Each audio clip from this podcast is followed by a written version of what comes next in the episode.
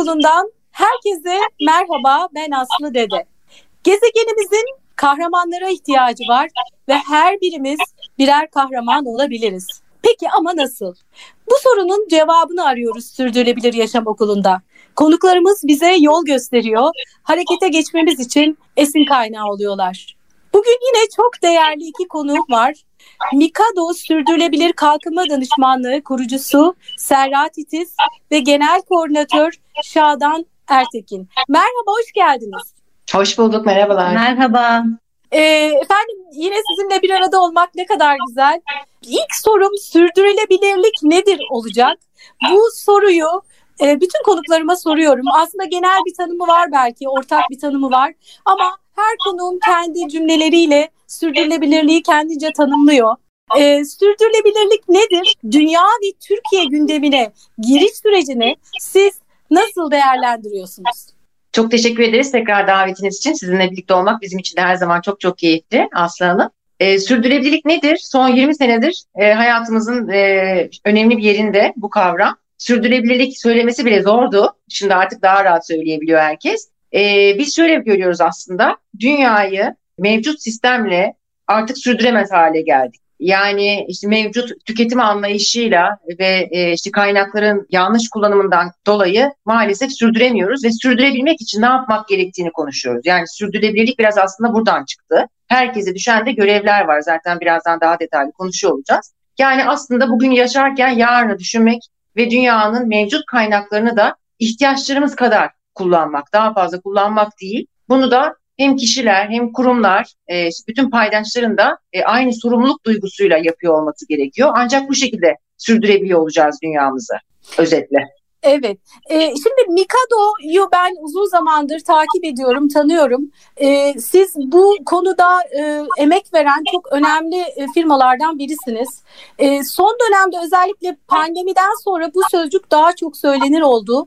Bunun anlamı, içeriği daha çok algılanır oldu. Elbette Birleşmiş Milletler'in son 10 yıl için e, harekete geçin çağrıları da bunda etkili oldu. Ama siz bu konuda uzun zamandır zaten emek veriyorsunuz. Danışmanlık yapıyorsunuz. Çok güzel sosyal sorumluluk projeleri e, gerçekleştiriyorsunuz. E, şimdi sürdürülebilir kalkınma danışmanlığı hizmeti sunuyorsunuz. Şimdi bu hizmet nedir? Bundan ne anlamalıyız? Yani bir firma sürdürülebilir kalkınma danışmanlığı hizmeti aldığında aslında nasıl bir hizmet almış oluyor?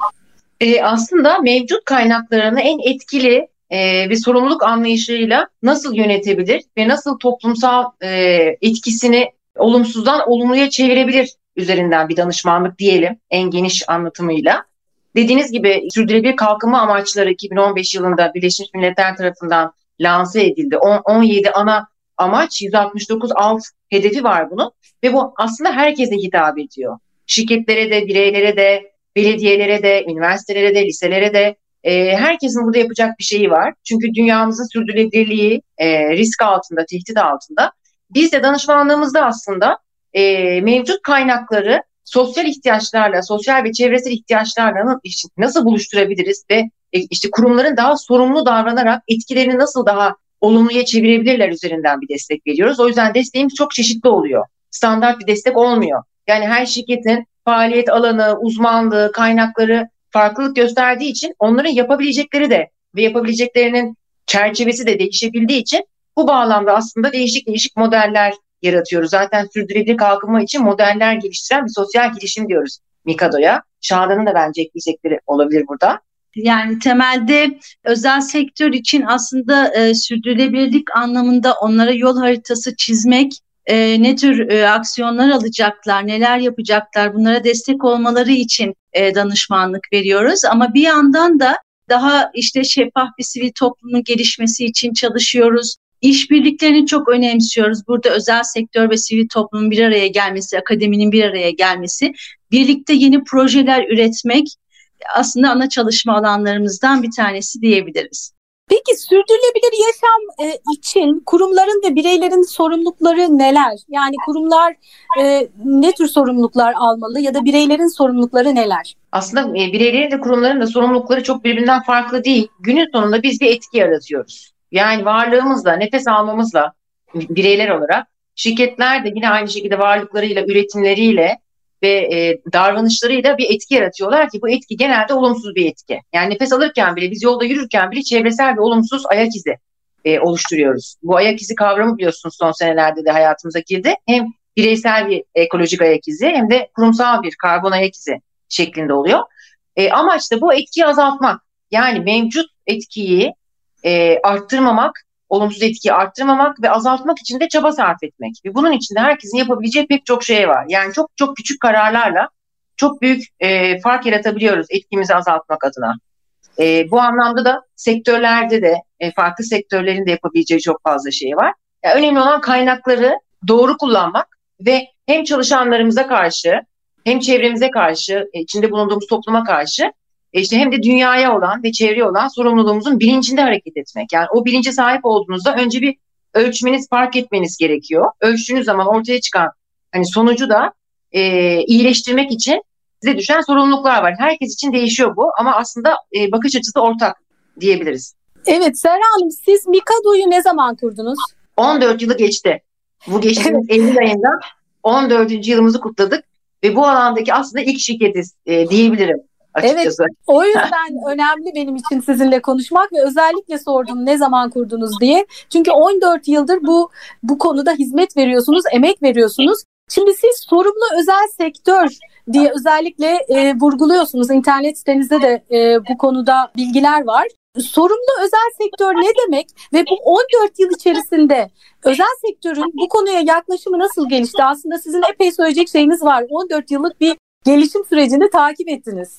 Evet tabii ki. Ee, biz de öğrendik. Biz de kendimizi geliştirdik aslında. Çok da güzel örnekler yarattık. Şirketler, iyi uygulamalar yarattık. Bir şirkette yaptığımız bir iyi uygulamayı başka şirketlere, onlara uyarladık. Ee, onlardan da öğrendik. Yani pek çok farklı sektörden e, yani yüzlerce şirkette çalıştık, çalışıyoruz. Ne anlama geliyor? Hani e, aslında baştan beri söylediğimiz şey yani o mevcut kaynağı ve mevcut etki alanını doğru kullanmaları, e, doğru yatırımlar yapmaları e, ve hem içeride hem de dışarıda hem şirketin içinde hem işte artık değer zinciri deniyor yani sürdürülebilir şey e, tedarik zincirinde doğru davranmak. Yani hem çalışanına hem bütün paydaşlarına karşı e, sorumlu ve doğru davranmak aslında. Yani aslında sosyal sorumluluk denen şey tüm paydaşlarımıza olan sorumluluklarımız anlamına geliyor. E, burada da hani şirketlerde tabii burada şey önemli, niyet önemli, e, göstermelik. Bazı şirketler öyle başlayıp sonradan e, bir farkındalık geliştirdiler. Bazı şirketler gerçekten idealist bir şekilde bu işe girmeyi tercih edebiliyor. Hani biz her türlü farklı e, e, açıkçası durumda karşılaştığımız oldu. Çok zorlandığımız kurumlar, e, ekipler oldu. Çok çok rahat çalıştığımız, birlikte böyle ekip arkadaşı olduğumuz kurumlar oldu. Ama hani müthiş öğretici bir süreç oldu tabii. Şimdi tabii son 10 senedir bu artık böyle bu gönüllülükten veya bireysel inisiyatiften çıktı. Artık müşterileri bekliyor şirketlerden. Artık yatırımcılar bekliyor. E, artık işte Borsa İstanbul var. E, bir takım mekanizmalar var şirketlerin tabi oldukları. O mekanizmalar e, aslında bu sürdürülebilirlik gündemini e, iyice şirketler için vazgeçilmez bir e, unsur haline getirdiler. Mecburiyetten de artık hani iş yapma biçimlerini değiştirmeleri gerekiyor. Kesinlikle bir yandan da aslında dünya da değişiyor. Yani sürdürülebilirlik gündemi de sürekli değişiyor. Bize olan etkisi de değiştiği için kurumlar da buna göre hareket etmek durumunda. Yani iklim değişikliği konusunda e, hepimiz etkilerini hissediyoruz. Büyük bir risk oluşturuyor bu. Bireyler ve kurumlar için de aynı şekilde genel gezegenimizi de tehdit eden e, iklim değişikliğiyle ilgili olmazsa olmaz bir takım aksiyonlar almak durumunda kalıyor tabii herkes. Yani gelişim derken e, şirketler de aslında değişen dünya e, sürdürülebilirlik gündemiyle birlikte de kendilerini e, ona göre ayarlamak durumunda kalıyorlar e, bir yandan da. Şimdi mesela e, son dönemde pandemi nedeniyle de e, bir takım e, başka etkilerin gözetilmesi, e, risklerin hesaplanması ve nasıl yansıyacak e, bunun etkisi kurumlara e, bunun üzerine düşünmeye ve aksiyon almaya başladılar. Böyle bir değişim de söz konusu. Bir de işte kavramlar da biraz değişmeye başladı. Şimdi mesela artık hani yeni dönemi yeni kavramı etki. Yani sürdürülebilirliği artık daha az kullanmaya başlayacağız çok yakında göreceksiniz. Etki.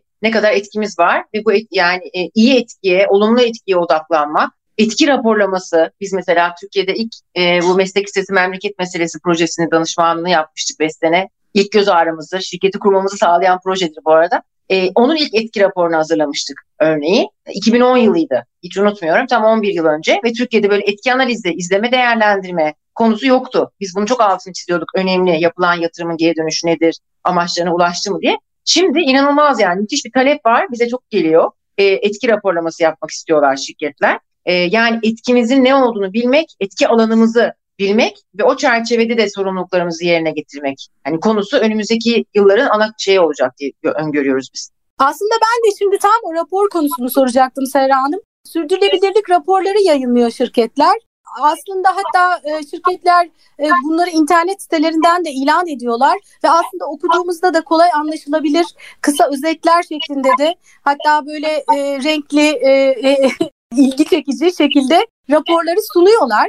Ee, biz de aslında tüketiciler olarak ya da hizmet alanlar olarak hizmeti aldığımız e, firmanın ya da ürünlerini aldığımız firmanın internet sitesine girdiğimizde aslında onların dünyaya nasıl etki et, ettiklerini, çevreye nasıl etki ettiklerini oradan inceleyebiliyoruz. Biraz da e, bize de iş düşüyor değil mi? Kesinlikle. Bu raporlama tabii önemli. Yani raporlama, bir rapor çıkarmak amacıyla bu işe girişilmemeli. Biz hep onun altını çiziyoruz. Arkada mutlaka bir strateji, hedefler, içeride uygulamalar olmalı.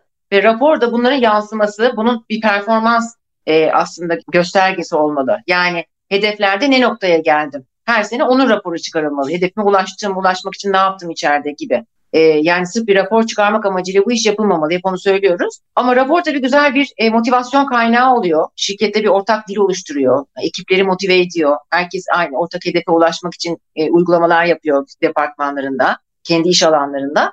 Ve hani rapor e, okumak uzun uzun raporları kimse okumayı sevmediği için kısa kısa infografiklerle, daha yaratıcı şekillerle paylaşmak kesinlikle zaten bizim her zaman teşvik ettiğimiz şey. Zaten artık basın, yani basılmasını da hiçbir zaman uzun zamandır tercih etmiyoruz. Hani olabildiğince online bir formatta. Hatta rapor web siteleri, mikro siteleri yaptık daha önce farklı kurumlarla. E, burada da yine de dikkat etmek lazım. Evet güzel bir şey. Şirketin bu alanda faaliyet yapıyor, gösteriyor olması, raporlarını çıkarması, en azından konuya dair bilgisi olduğunu oradan anlıyoruz. Ama yine de tüketiciyi yanıltabilir. Yani bir rapor var diye bütün sosyal ve çevresel sorumluluklarını, bütün hani e, etik iş yapma anlayışını gerçekten gözetiyor mu? Çünkü bu raporlar ne olursa olsun hani üçüncü bir kurum tarafından çok da fazla denetlenmiyor. Hani doğru kabul ediyor, ediyoruz oradaki verileri. Yani gönüllülük şeyi var hala biraz açıkçası. Doğru kabul ediliyor ve açıkçası bizim bildiğimiz pek çok isim veremeyeceğiz şimdi ama bazı şirketler var. Hani bazı konularda çok e, iyi uygulamalar işte özellikle tekstil firmalarında işte çevreci bir line açıyor. Conscious line diyor mesela. İşte organik kumaştan tişört bölümü diyor. Çevreye saygılıyım diyor. İşte atıkları geri topluyor. İşte kullanmadığınızı geri getirin diyor. Ama diğer tarafta fabrikalarında çok ciddi insan hakları ihlalleri yapıyor mesela. Şimdi tüketici bunu bilmiyor. Yani tüketiciye istediğini gösteriyor şirket açıkçası. Evet, o yüzden ama tahmin ettiğim ya bildiğim kadarıyla e, bu standartı olan raporlama sistemleri de var değil mi? Bu en azından bu biraz daha güven yaratıcıdır. Standardı var. Biz o standartları kullanıyoruz. O şirketler de o standartları kullanıyor ama o standartın kendisi de doğrulama yapmıyor. Güven, güven üzerine kurulu bunlar. Yani üçüncü bir doğrulama kaynağı veya üçüncü bir böyle hani veri kontrolü yapan bir kurum yoksa yine de şirketin e, şeyini hani beyanına biz inanıyoruz, güveniyoruz oluyor. Tüketici iş hala düşüyor yani. O raporla yetinmesin. Raporun olması güzel hani artı puan ama yine de şey olması lazım. Yani içeride ne oluyor veya işte tedarik zincirindeki süreçleri de irdeliyor olması lazım, araştırıyor olması lazım müşterinin, tüketicinin. E, bir de burada Aslanım e, çok aslında ufak bir ekleme hani bireylerin neler yapabileceği üzerinden hareketle tabii yani e, tüketim bu işin aslında yani tüketici diyoruz zaten. E, neyi tüketiyoruz, neden tüketiyoruz? Yani başlangıçta da aslında sorgulamak e, bazı alışkanlıklarımızı çok önemli. O ürün nereden geliyor? E, hangi koşullarda üretiliyor bunun takibini yapmak aslında bizim tüketici olarak da e, görevimiz bir yandan. Bir yandan da e, bu tükettiğim şey yani gerçekten ihtiyacım mı yoksa e, daha çok isteklere mi hizmet ediyor? E, burada şu örneği vermek istiyorum yani e, birazcık daha aslında farklı gözlerle de daha açıkla bakabiliriz. Yani mesela atıklar diyoruz, ayrıştıralım diyoruz ama bir ürünü alırken önce daha az atık nasıl üretirim gözüyle bakmak da çok önemli. Yani üreticilerden işte ambalajının e, gerçekten miktarını azaltmış, bu işe kafa yoran üreticiyi tercih etmek bile aslında bizim yapabileceğimiz bir seçim birey olarak. Sanırım zaten süreç içerisinde özellikle yeni kuşakla birlikte satın alma kararlarını e, etkileyecek e, etkenlerden biri de e, çevreye nasıl etki ediyorsunuz? Dünyamıza nasıl bir etki bırakıyorsunuz? E, bunlar sanırım e, etkileyecek satın alma kararlarını özellikle yeni kuşak. E, gelen kuşak bunları merak ediyor, sorguluyor. E, o yüzden şanslıyız, umutluyuz. Aslı Hanım burada çok güzel bir örnek var. Hemen ondan bahsedelim. Gerçi şu anda kapanmış galiba Amerika'daki siteyi de ulaşamıyoruz. Good Guide diye bir platform biz keşfetmiştik seneler önce. Hatta ben 2013 yılında Amerika'da uzun bir süre kalmıştım sürdürülebilirlik çalışmaları ile alakalı. Orada da e, bir markete girdiğim zaman da aplikasyonun çalıştığını bizzat test etmiştim. E, ürünlerin ve farklı kategorilerdeki ürünleri çevresel, sağlık ve sosyal anlamdaki derecelendirmesini yapan bir platform. Mesela bir e, işte örneğin bulaşık deterjanı e, alacaksınız. Siz 6-7 tane bulaşık deterjanın her birisinin skorunu veriyor. Ve de bu üç kategoride. Ve siz tüketici olarak okuttuğunuz zaman barkodtan aplikasyonda cebinize indirdiniz. Size söylüyor hangi ürünün daha çevreci, daha sosyal anlamda etik ve doğru davrandığını ve siz ona göre seçebiliyorsunuz. Yani böyle platformların artması, oluşması lazım. Güvenilir tabii arka planda ciddi doğru değerlendirmelerin yapıldığı bir hani kurulun tabii ki olduğu. Hani bu tip şeylere ihtiyaç var ve bence çok yakında e, kurulacak. Bunun dışında da tabii beğendiğimiz yerler var. Good for Trust gibi biliyorsunuz Türkiye'de bu çabayı sarf edenler de var. Etik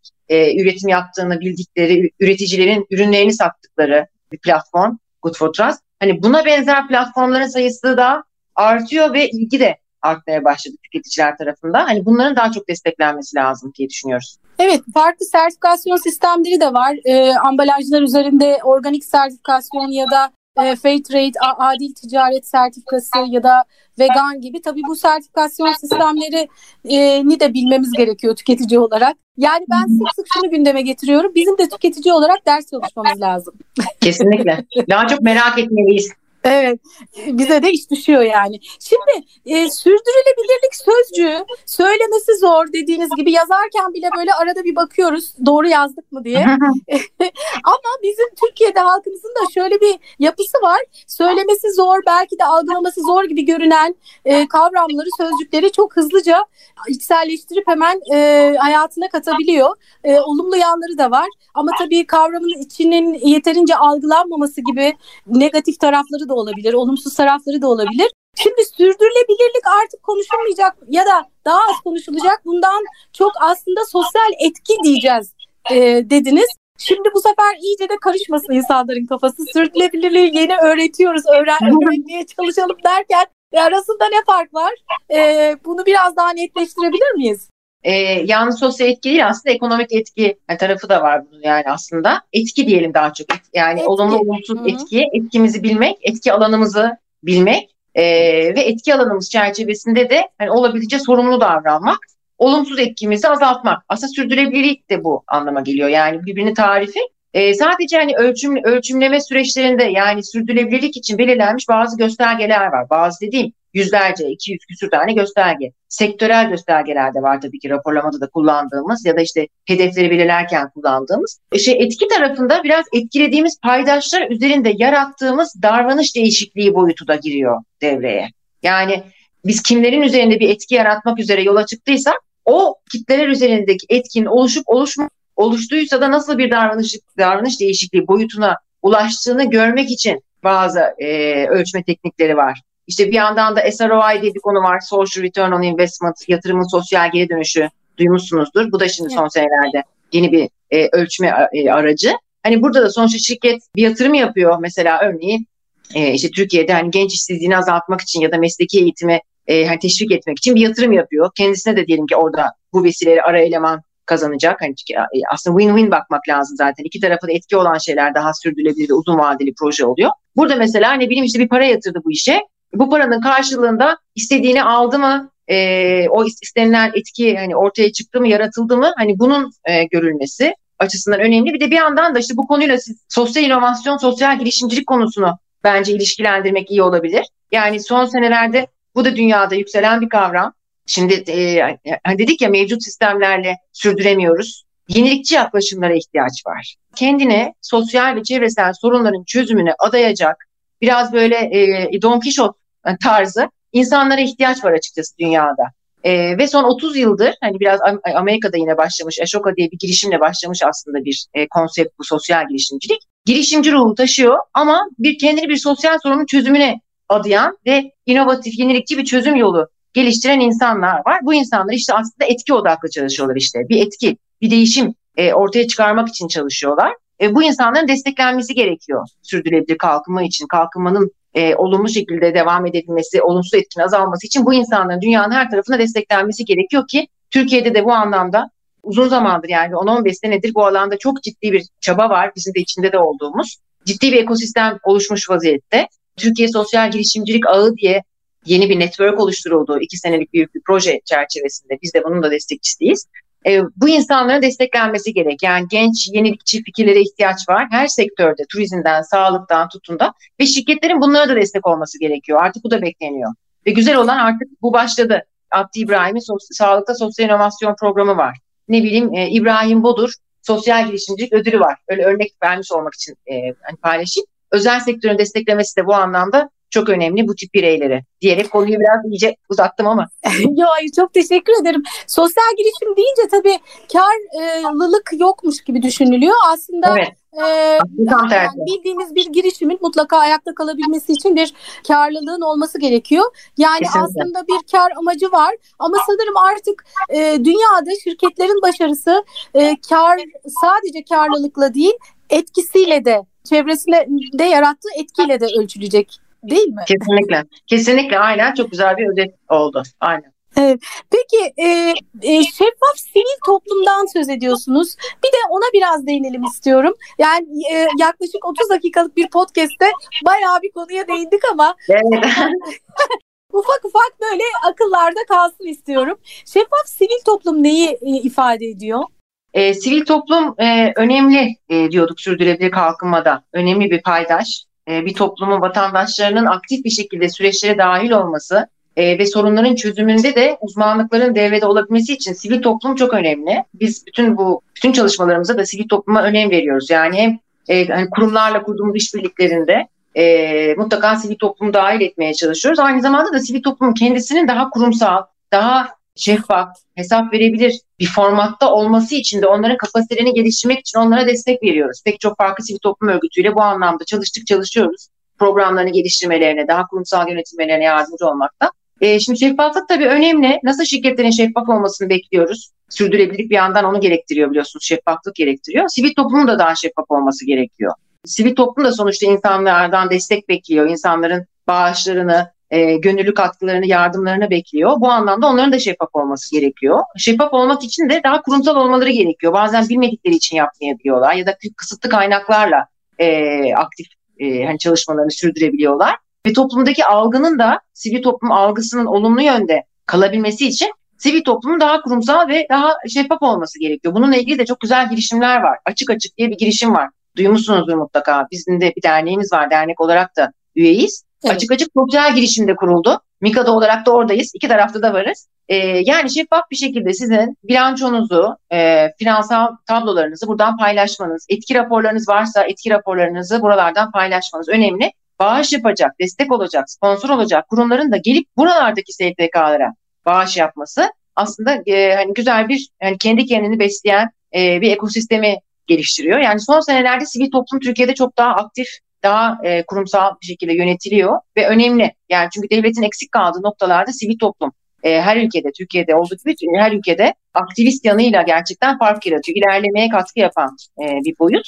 Bu anlamda da hani sivil toplumun da daha aktif, daha kurumsal, şeffaf, hesap verebilir olması için e, biz çalışmalar yürütüyoruz onlarla birlikte.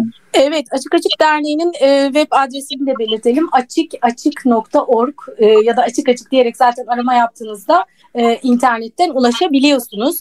Peki çok çok teşekkür ediyorum verdiğiniz değerli bilgiler için. Son olarak e, kurumlara ya da bireylere bir çağrınız var mı? E, özellikle sürdürülebilirlik çok fazla konuşulmaya başlandığı için belki birçok firma, bizi dinleyen pek çok, pek çok firma bu konuya bir yerlerden başlamak istiyor ama nasıl başlayacağını bilemiyor. Hem kurumlara hem bireylere buradan bir çağrınız, bir mesajınız var mı? Yani benim çağrım valla e, insanların daha meraklı olması, sorgulaması, irdelemesi, bazı kaynakları takip etmelerini önereceğim. Sizi mesela Yeşil Çocuğu, Eko IQ'yu, Açık Dergiyi, Açık Gazeteyi, Açık Radyo'yu takip etmeleri. Yani çok güzel programlar, çok bilinçlendirici, doğru bilgiyi sağlayan, sürdürülebilir gündemini yakın takip eden kanallar var. Bu kanalları takip ettiğiniz zaman hızlı bir şekilde adapte olabiliyorsunuz, sürece dahil olabiliyorsunuz. Hem bireyler hem şirketler için ben önemli olduğunu düşünüyorum. Yani hani gerçekten samimiyet ve gerçekten merak e, etmenin önemli olduğunu düşünüyorum Şadan. Evet. Evet ben de aynı şekilde e, bireyler tarafında da özellikle e, açıklıkla e, yaklaşmamızı ve evimizden iş yerimize e, günlük yaşantımızda her noktada aslında e, yapabileceğimiz birçok şey var. O gözle bakmak neler yapabiliriz, e, nerelerde aslında yapılacak şeyler var. Bunlar da yine Serra'nın söylediği sürdürülebilir gündemini takip etmekle artık sosyal medyada da çok fazla yer alıyor. Bir takım aslında bu oluşumları takip etmek ve e, mümkünse de kendimiz de bir sivil toplum kuruluşunda da yer alıp aslında aktif olarak e, öncelikle belirlediğimiz konularda çalışmak çok önem kazanıyor. Evet bizim de e, uzun zamandır Yeşil Çocuk e, podcastlerini yapıyoruz. Şimdi de Sürdürülebilir Yaşam Okulu podcast serisine başladık. Aslında amacımız bu konuyu daha anlaşılır bir halde anlatmaya çalışmak. Bu konuda çalışan kişileri, cesaretle çalışan insanları, fark yaratan, fayda yaratan insanları ve projeleri e, tanıtmak ve aslında konunun insanların yaşamının içinde olduğunu özellikle algılatmak. Çünkü böyle çok yaşamın dışında uzaklarda bir şeymiş gibi algılanıyor. E, elimizden geldiğince bunu algılatmaya çalışıyoruz. Çok teşekkür ediyorum verdiğiniz değerli bilgiler için. Biz çok teşekkür ederiz. Teşekkür ederiz. Çok sağ olun. Evet, bugün e, Sürdürülebilir e, Yaşam Okulu'nun bir bölümünün daha sonuna geldik. Bugün Mikado Sürdürülebilir Kalkınma Danışmanlığı kurucusu Serra Titiz ve Genel Koordinatör Şadan Ertekin konuğumuz oldu. Bir başka bölümde buluşmadan önce e, şunu söylemek istiyorum bitirmeden önce. Başta ne demiştik? Tüm canlılarla birlikte dünyada yaşamın sağlıkla sürmesi için gezegenimizin kahramanlara ihtiyacı var ve o kahraman sen olabilirsin. Harekete geç.